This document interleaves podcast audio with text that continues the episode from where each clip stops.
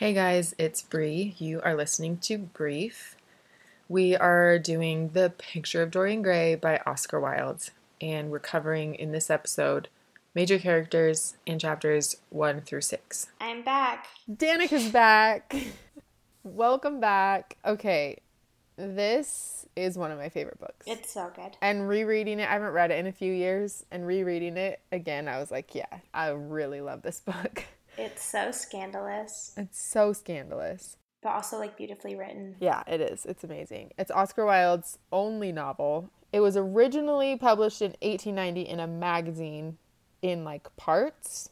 Do you know which magazine? Was it, like, Out Magazine, the original? Did you say Out? Yeah.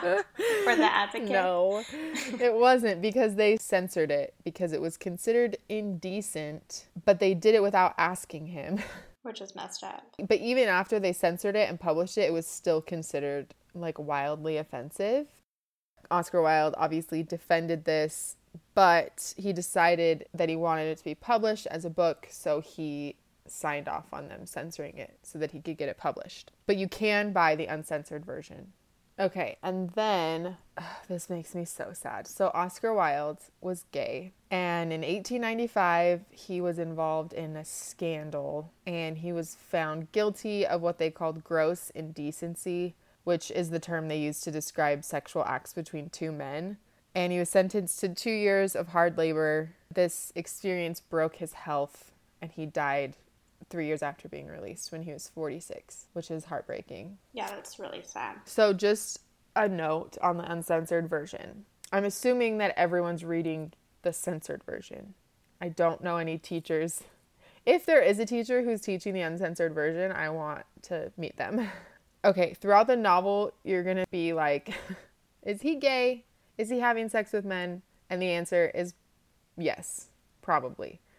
It's never explicitly said, because all of the words that explicitly would tell you that he's having sex with men and women are taken out. But one of the main themes of the novel is duality, like living a double life, which Oscar Wilde always, that was like the main theme in basically all of his work, because he was always living a double life. Like, have you ever read The Importance of Being Earnest? It's so good. Anyway, so yeah, basically there's a lot of unknowns because it is censored, but you can assume that when they're talking about a relationship with Dorian and another human, whether it's female or male, that relationship was at one point sexual, right? I would agree. Okay.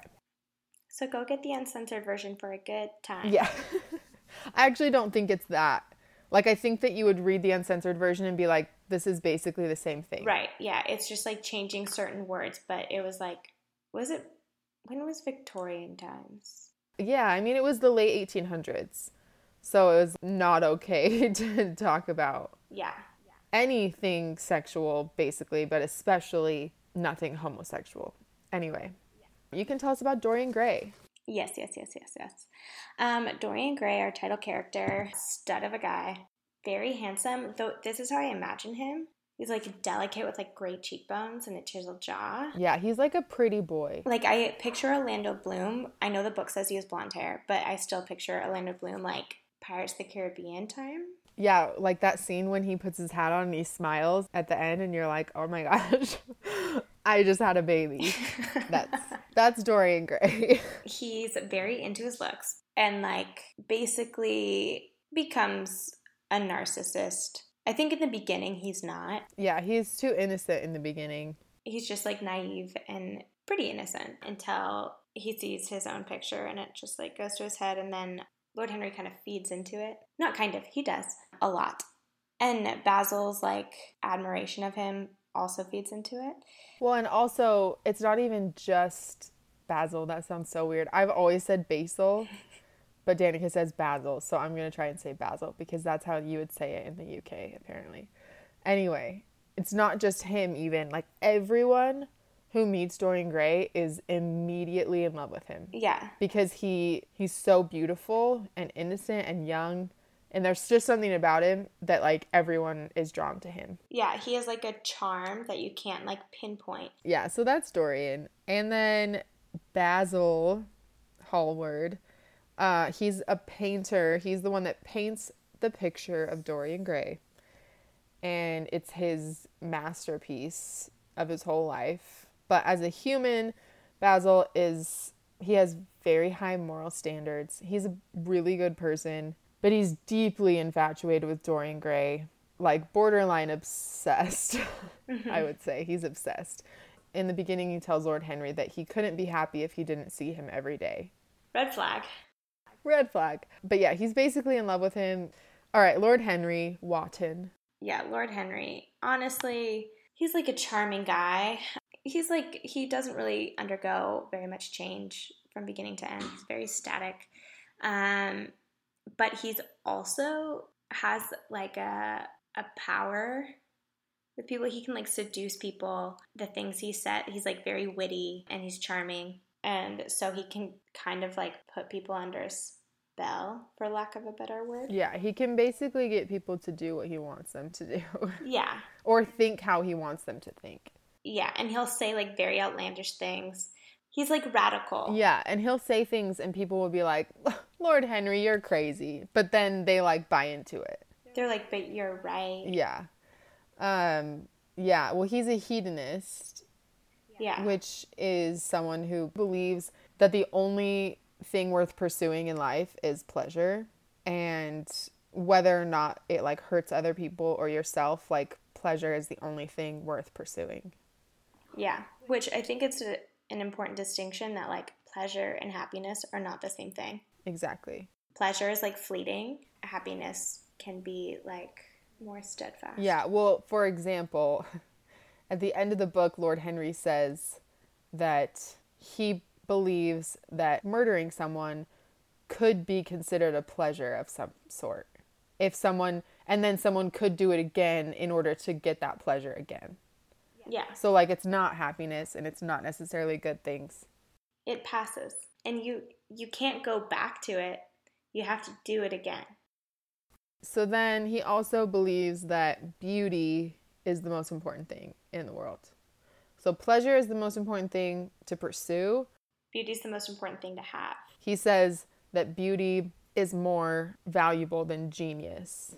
But if you're not beautiful, then you better be a genius. Yeah, and sadly, in our world, there's truth to that. Oh yeah, still. Which is terrible. But yeah, he's very eloquent, but he's also indifferent about basically everything. He's kind of a, a hypocrite, I guess. Like, he gives people advice that he would himself never do. Yeah. And sometimes he says things where we're like, we know you don't believe that. Like, he's a big talker.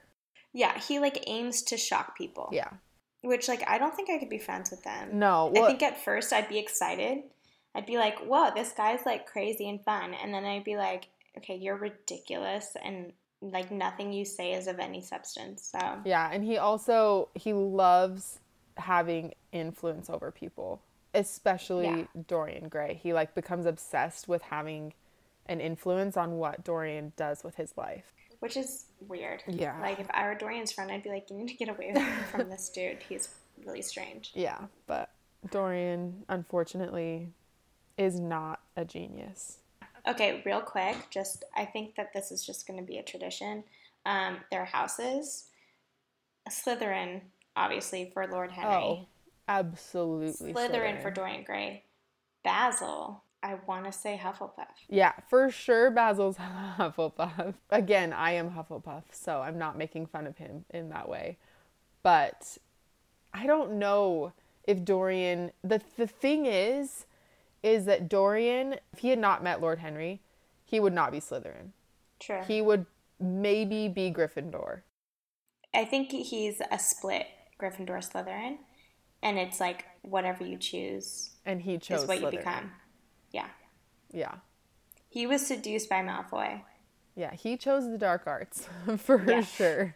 Yeah. Spoiler alert: he's not a wizard, but he does some pretty dark deeds. Yeah. All right, so the we're not going to talk about these people, but there are two other characters that are kind of main. They're not main. They're like tertiary. Their names are Sybil and James Vane. They're brother and sister. And they both have brief parts in the book, but they are significant. But we're not going to talk about them until they come up in the book. Okay, so the themes of this book that we're not going to talk about now, we're just going to tell you about them, are obviously aestheticism, focusing on the beauty of things rather than the deeper meaning of things. And this other one is basically the same. It's about the value of youth and beauty. And then the biggest one, in my opinion, is duplicity. All right, chapter one. We open in London at Basil's house. It sounds so weird. So he's at his house. He's talking about his most recent painting with his friend, Lord Henry. They're looking at the painting and admiring it. And Lord Henry tells Basil, he says, "This is your finest work. You have to put it on display." And Basil's like, "No, dude, I, I can't put it on display because there's too much of me in it." He thinks he put too much of his own, like, soul into this painting because he's basically in love with Dorian Gray, who the painting is of. So Lord Henry, of course, goes on a rant, which he does all the time, so get used to it. But he goes on a rant about beauty, and he says that real beauty ends where an intellectual expression begins. He says beauty doesn't think, and he assumes that the person in the painting, Dorian Gray, is brainless because he's so beautiful. Also, Lord Henry, they sometimes call him Harry. Like, his close friends call him Harry. So if we say Harry, that's who we're talking about. Anyway, Basil tells Lord Henry that he thinks the ugly and the stupid have it easiest in this world, which is interesting because it's kind of like what Daisy Buchanan says in The Great yeah. Gatsby. But she says she hopes she'll be a beautiful little fool. Like, she'll be beautiful but stupid. But Lord Henry thinks that the ugly people and the stupid people have it easiest in this world. He talks about secrets and how he finds secrecy delightful, especially in marriage. He says, marriage makes a life of deception absolutely necessary. Um, so you're kind of getting an idea of Lord Henry. He kind of sucks, but he's super fun to listen to. Yeah. Okay, Basil tells Lord Henry, he's like, "I don't believe anything you say." And then he says on page twelve, Basil, Basil, Basil. See, I knew I'd revert back to Basil. He says, "You never say a moral thing and you never do a wrong thing. Your cynicism is simply a pose." So, like we said before, he talks a big game, but he never actually does anything wrong. But he says a lot of things that are really wrong. So Lord Henry, again, asks Basil why he won't exhibit his painting, and he tells him that he's afraid he's shown in it the secret of his own soul. And then he tells him the story about how he met Dorian Gray. They met at a party, and from that moment, Dorian has become an, an object of fascination and obsession to Basil. Basically, Dorian is his muse. He says, he's like, "I've always been my own master until I met Dorian Gray." And then this is when he says on page seventeen, "I couldn't be happy if I didn't see him every day. He's absolutely necessary to me." Yeah, calm down, Basil. Okay, so Lord Henry tells him on page nineteen, he says, "There's no doubt that genius lasts longer than beauty. That accounts for the fact that we all take such pains to overeducate ourselves. In the wild struggle for existence, we want to have something that endures, and so we fill our minds with rubbish and facts in the silly hope of keeping our place."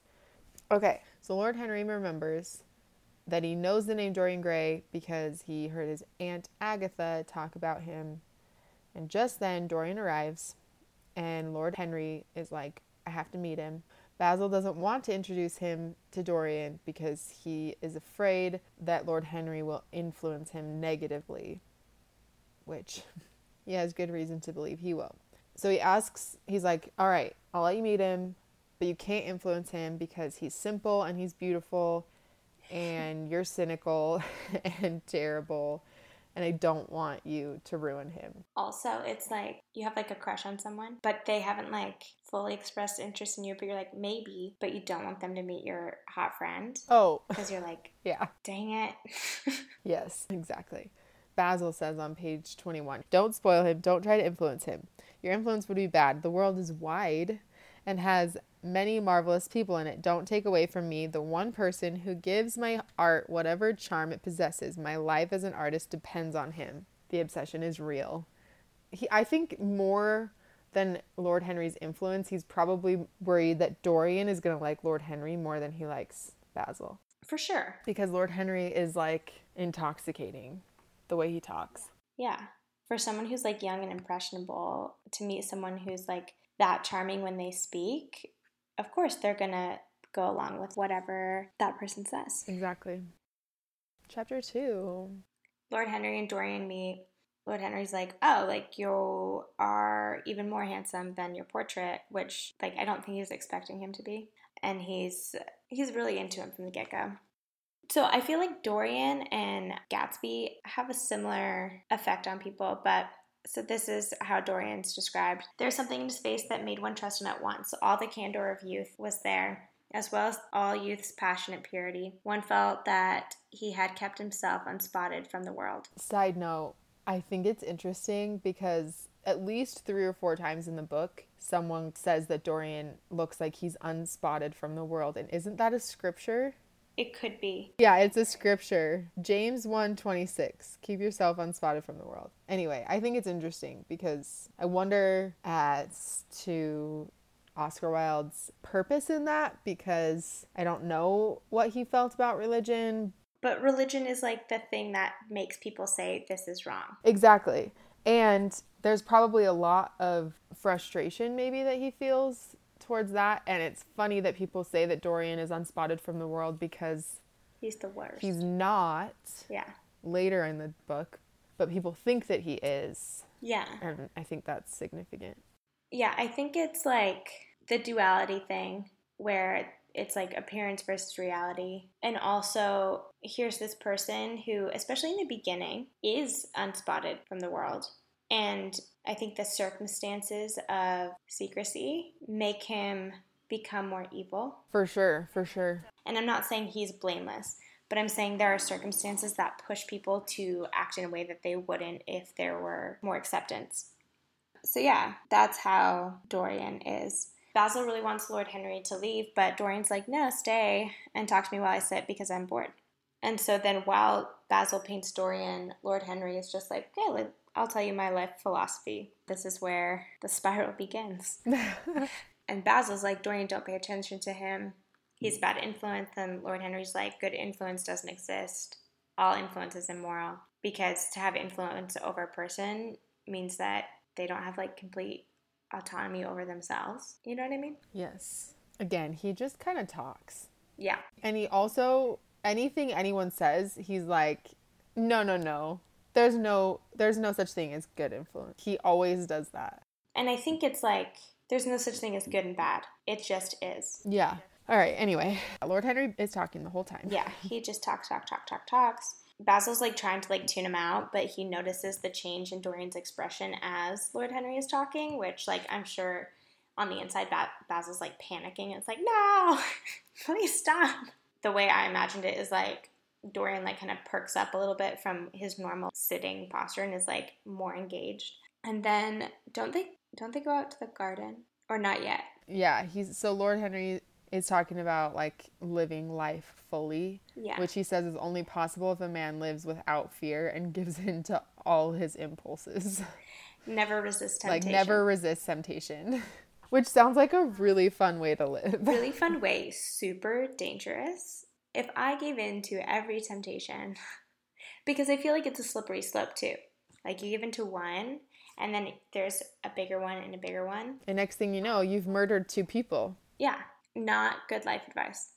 So then Dorian tells Lord Henry to stop so he can process everything that he said. He seems to like understand everything and kind of buy into everything that he's been told by Lord Henry. Yeah, it's like a revelation to him. He's like, oh my gosh, this is what life is supposed to be. This is what being a man is and being an adult. And then Lord Henry just like watches him and it says he knew the precise psychological moment when to say nothing. He's a freaking sociopath. He's a sociopath. He's indifferent to murder. Mur- literal murder. He just like shrugs his shoulders and is like, yeah, it's not good or bad. It just is. He's, like, amazed and also pleased with how deeply he's affected Dorian with everything that he said. And then Dorian's like, all right, I need a break. So they go into the garden for a walk. And Dorian's, like, he's aware of his, Lord Henry's influence on him. While they're in the garden, Lord Henry tells him that, like, youth and beauty are the only things worth having. And to enjoy them now because they'll fade very quickly. He tells him, "Now wherever you go, you charm the world. Will always be so. You have a wonderfully beautiful face, and beauty is a form of genius. It is higher indeed than genius, as it needs no explanation." And he has like a timestamp, an expiration date on living fully, because as soon as his youth goes, his beauty will go. And then he can't charm people the same way. Which is absolutely right, you guys. Yeah. Youth and beauty are the only important things in the whole world. But good luck charming people without your brain. They go back to the studio, and he has to sit for like fifteen more minutes. The painting's done, and Dorian is not happy. Well, he's happy, but he's also, he's like jealous. Yeah, he's jealous of the painting because the painting is never going to age, it and its beauty will always remain while he ages, and it'll just be like a reminder of what he once was. So he gets sad because he will grow old, the painting won't. He says, "How sad it is. I shall grow old and horrible and dreadful, but this picture will remain always young. It will never be older than this particular day in June. If it were only the other way, if it were I who was to always be young and the picture that was to grow old. For that, For that I would give everything, yes. There is nothing in the whole world I would not give. I would give my soul for that." And then he's like roots Basil and says, "You only like me because I'm young and beautiful." He says, "Lord Henry is perfectly right. Youth is the only thing worth having. When I find that I'm growing old, I shall kill myself." Both of those are on page thirty-two. Basil tries to calm him down and tells him that he's his best friend. And I love you. And then Basil gets, like, takes it very personally, and he is like, I, I will destroy this painting rather than our friendship being destroyed over the painting. And Dorian stops him, and he says, "I'm in love with it, Basil. It is part of myself," which, here comes the narcissism. I'm in love with myself. I'm in love with it because it's me. It's beautiful, just like me. That's what I say every morning when I look into the mirror. And then the butler brings tea, which is very English and cute. So they, like, are trying to distinguish, like, what's real, what's not, between the painting and Dorian, and like maybe the painting is showing what's real rather than the person. Which, side note, I remember they did an experiment where they had like a sketch artist behind a curtain. The person described themselves to the sketch artist and they drew it, and then their best friend at a different time described that same person, and the images were like, the shapes were the same, but the images were super different because their friends could see the light in their eyes that you don't see in yourself. It just made me think of it where it's like sometimes maybe paintings like show the real side of yourself that you don't see. It's like what I always think about. I don't know why, but I think about this almost every single day. I will never see my own face. I'll see myself in a mirror. I'll see my- myself in pictures, but I'll never see my actual face. Yeah. It's so weird. It's really strange. But whenever, yeah, when they talk about this painting, like what's real, the painting or him, I always think about that painting of the pipe. And then underneath it says, "This is not a pipe." Yeah. Because it's not a pipe, it's a painting of a pipe. Yeah. That's kind of what I think of. So anyway, that's some foreshadowing. Lord Henry says, "Let's go to the theater." Basil says, "No, I'm not going." Dorian's like, "Yeah, I want to go." And Basil's like, "No. You shouldn't go with him." No, stay here with me. Stay with me. It just like Basil is Gretchen when Regina is like, "No one understands me." And she's like, "Talk to me, Regina. I understand you." Seriously. So Basil is like very worried that Lord Henry is going to ruin Dorian. And he reminds Lord Henry that he promised he wouldn't negatively influence Dorian or spoil him. But like clearly. The seed has been planted. Okay. Chapter three. Okay, so Lord Henry goes to visit his uncle. His uncle's name is Lord Fermor. He's a nobleman, and people consider him to be generous in terms of charity, but he's like a very selfish person, I guess. Lord Henry's visiting him to find out about Dorian Gray's family because he's become very interested in where Dorian Gray came from, and his uncle knows everyone, so he goes to ask him about it. Dorian is Lord Kelso's grandson. And Dorian's mother, her name was Lady Margaret Devereux. Lord Fermor tells Lord Henry this. He says, "Lady Margaret was extraordinarily beautiful." He says, "She's one of the loveliest creatures he ever saw," which sounds a lot like what people say about Dorian. He says that she made all the men frantic by running away with a penniless fellow, and they got married. And then shortly after, the man was killed in a duel. and it's widely believed that Lord Kelso, her father, paid a man to fight her his daughter's husband and kill him in order to get rid of him. But that was all hushed up.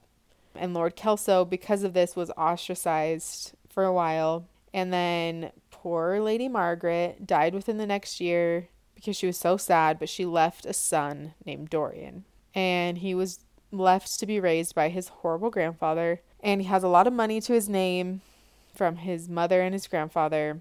And Lord Fermor says again that Lady Margaret could have married anyone she wanted, even like a particularly sought-after man named Carlington wanted her, but she also rejected him. Anyway, then they get off topic a little bit. They start talking about another man who decided to to marry an American girl, and I'm only talking about this because I think it's really funny what they say about American girls.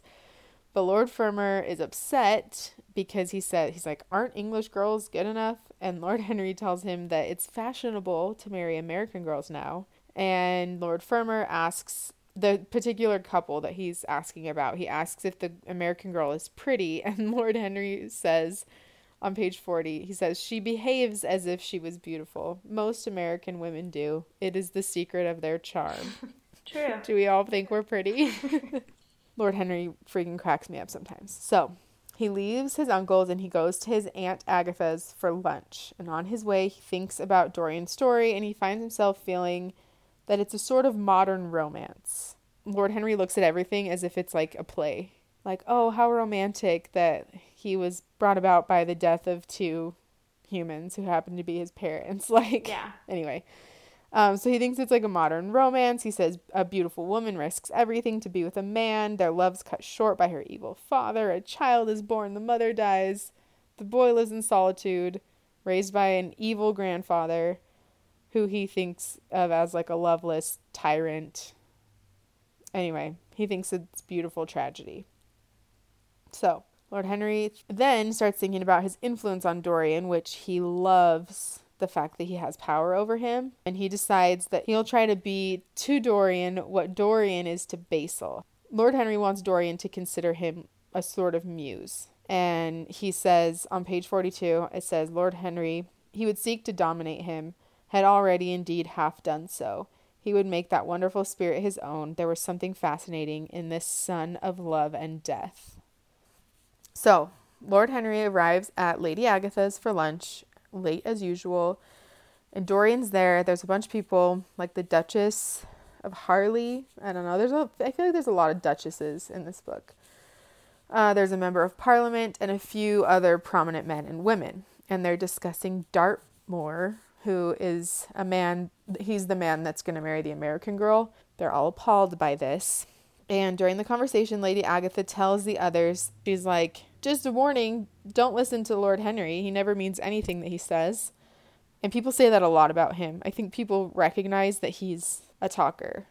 So they argue for a bit about Americans, and Lord Henry doesn't really like Americans, or he just likes to stir the pot. But one of the other men is trying to defend American people, and the topic moves towards charity and their responsibility to help others. Lord Henry, of course, believes in hedonism, which we talked about before, in like pursuing only pleasures in life.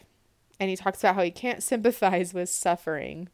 He's like, it's too distressing. I can't do it. And he tells them that humanity takes itself too seriously. I can't sympathize with suffering. That's so rude. He is a sociopath. That's what a sociopath is. Yeah, oh, absolutely. He has no empathy. Okay, so the Duchess asks Lord Henry how, she's like, how do I get back to my youth? And he tells her that in order to get back to your youth, you merely have to repeat your follies. Just do everything that you ever did wrong in your youth and you'll be young again. One of the men is like, that's a dangerous theory. And Lord Henry responds with this delightful controversy. He says on page forty-six, most people die of a sort of creeping common sense and discover when it's too late that the only things one never regrets are one's mistakes. He's literally saying you'll never regret the mistakes that you make, which is interesting because, I mean, mistakes help you grow and blah, blah, blah. But I think the way that he's saying is like, you'll never regret sleeping you'll around. You'll never regret killing someone. When you're on your deathbed, you'll never be like, I wish I didn't sleep with more people. Yeah, right? Anyway, I don't know. He's just crazy. But everyone laughs, but they're a little bit uncomfortable. But Lord Henry takes their laugh and he runs with it, and he goes into his philosophy, obviously, particularly about pleasure.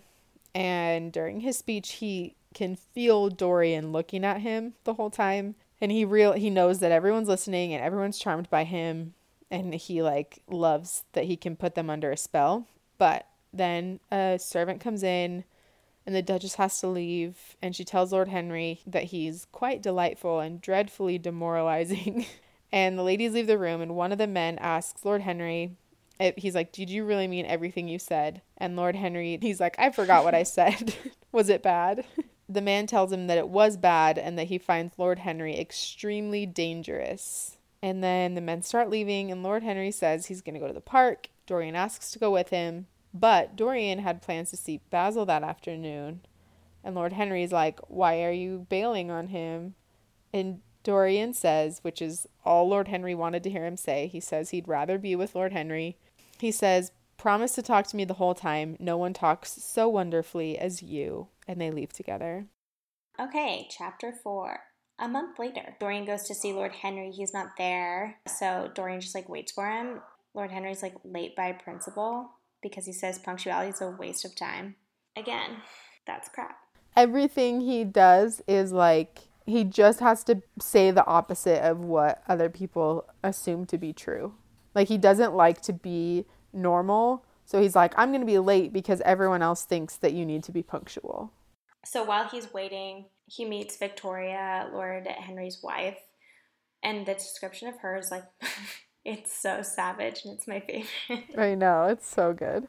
Her clothes looked as if they had been designed in a rage and put on in a tempest, and she tried looking picturesque, but she only succeeded in looking untidy, um, and she had, like, a mania for going to church. And she seems like a very unlikely match for Lord Henry, but back then they, like, weren't really marrying for love. Well, and I don't think anybody could be a match for Lord Henry. Yeah, so they're chatting, and she's like, I've been wanting to meet you for so long. You've been with my husband so many times, but I haven't met you. And it's like, well, that's because... That's because Lord Henry's probably in love with Dorian Gray and secretly yeah. wants to hook up with him. Yeah, and, like, maybe they are hooking up. They, they could be, honestly. I'm... I don't doubt that Dorian's, like, Dorian's hooking up with everyone in the novel, always. Always. Whoever he locks eyes with, he, they're getting busy later. Yep. Lord Henry finally arrives, and he says he's been bargaining with someone, and, like, one of the famous lines from the book is, nowadays people know the price of everything, the value of nothing. One of the only things that Lord Henry says that I actually agree with. Yeah, yeah, yeah, yeah. Dorian is, like, all Twitter-pated or whatever over Sybil Vane. She's a young actress that he's fallen in love with. She is an actor in, like, like a janky theater. Yeah, it's not like a dignified place. It's like the slums. And she plays different Shakespearean characters every night. Like, he lists the people that he's seen her as, and it's like, okay. Juliet, Rosalind, Imogen. He tells Lord Henry that Sybil is a genius, and Lord Henry says, no woman is a genius. Women are a decorative sex. They never have anything to say, but they say it charmingly. Women are just decorative. I'm just a piece of decor. And then Dorian tells Lord Henry that this is, like, the love of his life. Lord Henry says that's not true. It's just the first. He says that people who only love once in their lives are shallow. Dorian talks about the play and how it's, like, all crap except for Sybil, and she's, like, the most wonderful actress in the entire world. And he says, Harry, imagine a girl hardly seventeen years of age with a little flower-like face, a small Greek head with plaited coils of, of dark brown hair, eyes that were violet wells of passion, lips that were like the petals of a rose. She was the loveliest thing I'd ever seen in my life. Side note, Dorian is also underage. Yeah, they're both teenagers. Yeah. I, I did he just turn eighteen? Something like that. He's not, he's very young too. So it's not like he's like a twenty-five year old dude being like, I'm in love with a seventeen year old. And also it's the eighteen hundreds. So things were different yeah. then. Yeah. Like he could be sixteen and still say like, I'm in love with a seventeen year old and people would be like, cool. But yeah. So then he says she is everything to me in my life. And since the first night he went and saw her play, he's gone every single night after. Obsessed much? But like they haven't spoken. So that's where we're at with his emotional intelligence. Um, I'm in love with this girl who I've seen act on stage, but never in a real setting. I just see her pretend to be Juliet, and I'm in love with her. That's like me. I'm in love with Tim Riggins. I don't want the actor Taylor Kitsch. I want Tim Riggins. Yeah. But he's not real. Lord Henry, like, makes fun of Dorian, but in, like, a loving way. And Dorian says, like, he wishes he had never told him about it. And Lord Henry says that Dorian will tell him everything about his life because he can't help it, which is true. And Dorian admits, "You have a curious influence over me. If I ever did a crime, I would come and confess it to you. You would understand me." And then Lord Henry says, "People like you don't commit crimes. You're too beautiful to do anything wrong ever." Then Lord Henry asked Dorian if he's ever talked to Sybil. He said he's spoken to her once, but that's all. And he said that she was shy and the exchange was awkward, but she referred to him as Prince Charming. And he thinks he's, like, going to save her. Yeah. That's what I think he means when he, he says she knows nothing of life because she lives with her mom and they have no money. And he, like, thinks he's going to save her. Like, I don't care about her past. Her future is with me. And he says, "I want to make Romeo jealous. I want the dead lovers of the world to hear our laughter and grow sad. I want a breath of our passion to stir their dust into consciousness, to wake their ashes into pain. My God, Harry, how I worship her." If you're using the word worship when you're talking about someone that you like, you're probably not in a very good mental state. You're not a good mental state. Like, humans should not be worshipped ever. Also, his motive or his intention with her isn't to simply, like, admire the person she is or be a good partner to her or companion or whatever, or even, like, have her so no one else can. It's like, I want our love to be better than anyone else's and make dead people jealous. Like, okay, you're very insecure.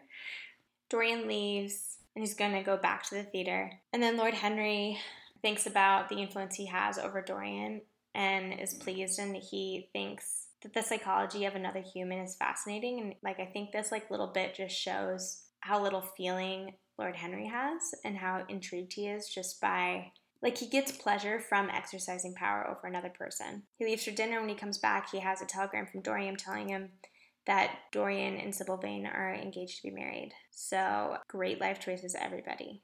So, chapter five. We cut to Sybil Vane's house. She's with her mother. They're talking about her love of her life. They don't know his name.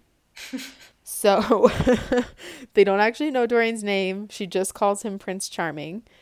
And she goes on and on about how happy she is. But her mom is not so happy about the situation. And she's trying to bring Sybil back down to earth. Like, you don't even know this dude's name. Her mother reminds her, she's like, you have to stay, we have to act because we owe Mister Isaacs, we owe him money. He's the guy that owns the theater. And he's been really nice to us and we owe him money, and so we have to stay and act. And Sybil tells her that Prince Charming is rich and they don't need to worry about money or Mister Isaacs anymore. And she says, on page sixty-four, she says, "Prince Charming rules life for us now." I just, I can't wait, Danica. I can't wait for someone to rule my life. Anyway, she's seventeen and it's the eighteen hundreds, so I need to stop being rude. Anyway, Missus Vane isn't super stoked, obviously, on this arrangement, but she hopes that Miss that Prince Charming is really rich and that he's nice and will help Sybil have a good life. I mean, it's Sybil's best hope. Yeah. Well, is it? Without all the information, it's her best hope. Yeah, yeah, yeah. If yeah, looking um from a perspective of not knowing what happens next, this is a good situation for her, assuming that Dorian Gray is a good person. Okay, so Sybil's brother shows up. His name is James Vane. He's a sailor. He's, like, really big. They don't look anything alike. Sybil's, like, really pretty, and James is kind of a brute. And he's leaving for Australia that night on a ship for work. Him and Sybil go on a walk together because he wants to tell her that he's concerned about this Prince Charming guy. He's also not very nice to his mom. I think he's got some issues, some mommy issues, but yeah. He, like, basically looks at her like, I can't believe you're letting this happen. And Missus Vane is like, hey, listen, there's lots of guys who come to dote on actresses, but I assure you that this guy is a perfect gentleman.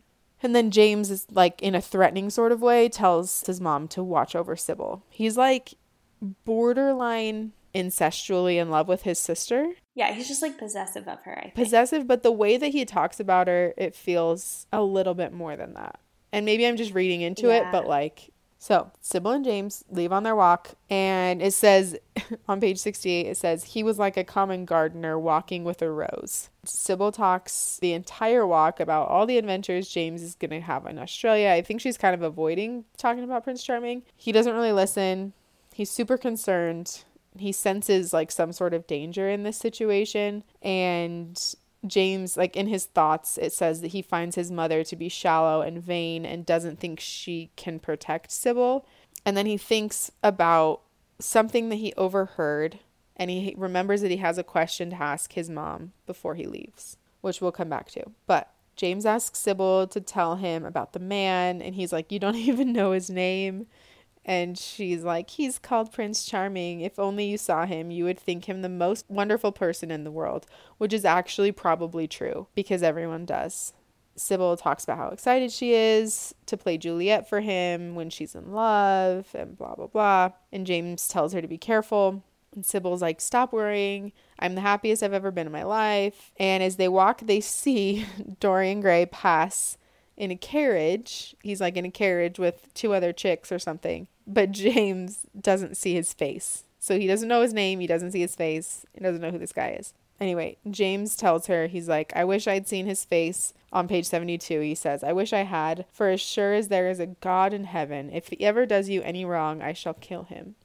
And Sybil is like horrified by this. And she's like, you're foolish and you're jealous.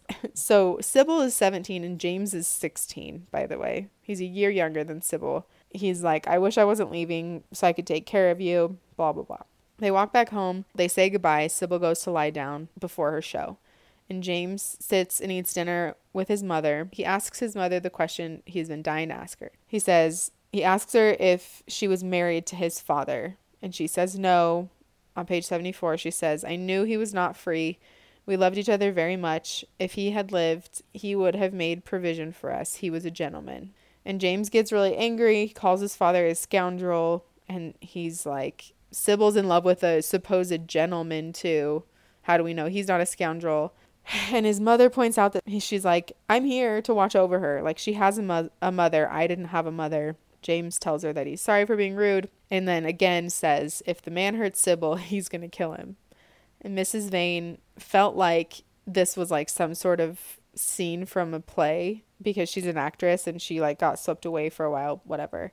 And then she th- thinks to herself, she says, or maybe she says it out loud, I can't remember, but she she knows that they'll all laugh about it someday when Sybil is happy and married to Prince Charming. Moving on to chapter six. That night at dinner, Lord Henry and Basil wait for Dorian to arrive. Lord Henry tells Basil that Dorian is engaged to be married. Basil's obviously shocked and hurt by this because Dorian didn't tell him earlier, or I guess before Lord Henry. Basil is concerned for Dorian that he's going to marry someone so far beneath his social status. And he asks Lord Henry, he's like, do you approve of this? Lord Henry also doesn't approve. Well, he says he doesn't approve or disapprove of anything, obviously, because that's Lord Henry. And he says he doesn't care much what Dorian does, but he's not a f- huge fan of marriage. He says, on page seventy-seven, he says, the real drawback to marriage is that it makes one unselfish, and unselfish people are colorless. They lack individuality. Just love that guy, you know? He says that he hopes Dorian will marry this girl and adore her for six months before falling in love with someone else suddenly and divorcing her and marrying this new girl. Basil, as always, is like, Lord Henry, you don't mean any of this. You're much better than you pretend to be, which is a common theme. He basically says the opposite of whatever the person he's speaking with believes because he likes to be controversial. He's basically like a pretender. I don't know. He's like a poser, kind of. He just says whatever he wants, whether or not he truly believes it, whether or not he is planning to act the same way. He just is all talk. Okay, anyway. Dorian arrives and they congratulate him on his engagement. He tells them the story of how he proposed. He says they went to see Sybil backstage after she performed as Rosalind, and on seventy-nine he says, "As we were sitting together, suddenly there came into her eyes a look that I had never seen there before. My lips moved towards hers. We kissed each other. I can't describe to you what I felt in that moment. It seemed to me that all my life had been narrowed down to one perfect point of rose-colored joy." Lord Henry's like, all right, well, when did you say, will you marry me? And D- Dorian says he didn't technically make a formal proposal, but Sybil told him she wasn't worthy to be his wife, and he says, he's like, yeah, right, of course you are, you're everything. So Lord Henry laughs, but he also makes me laugh every time he speaks mostly, but especially when he talks about women. On page eighty, he says, "Women are wonderfully practical, much more practical than we are. In situations of that kind, we often forget to say anything about marriage, and they always remind us. I have a theory that it is always the women who propose to us and not we who propose to them." Dorian tells them how excited he is for them to see her on stage and just goes off on how amazing she is. He tells Lord Henry that falling in love with Sybil has showed him that all of Lord Henry's theories about life and pleasure and love are wrong. And they argue for a while, and Dorian tells Lord Henry that he's dreadful and doesn't know why he likes him so much. Lord Henry responds on eighty-two. He says, "Dorian, you will always be fond of me. I represent to you all the sins you have never had the courage to commit." They leave dinner, they head to the theater, and Basil is sad and jealous, and it says he feels a sense of loss. On eighty-three, he says he felt that Dorian Gray would never again be to him all that he had been in the past because he's engaged to a woman. All right, that is it for this episode. In the next episode, we will cover the rest of the book through chapters twenty and then themes as well. Go follow Brief Podcast on Instagram right now so that you can know when we post new books, and also send your syllabi to our email hello at briefpodcast dot com so that we know what books you need briefed.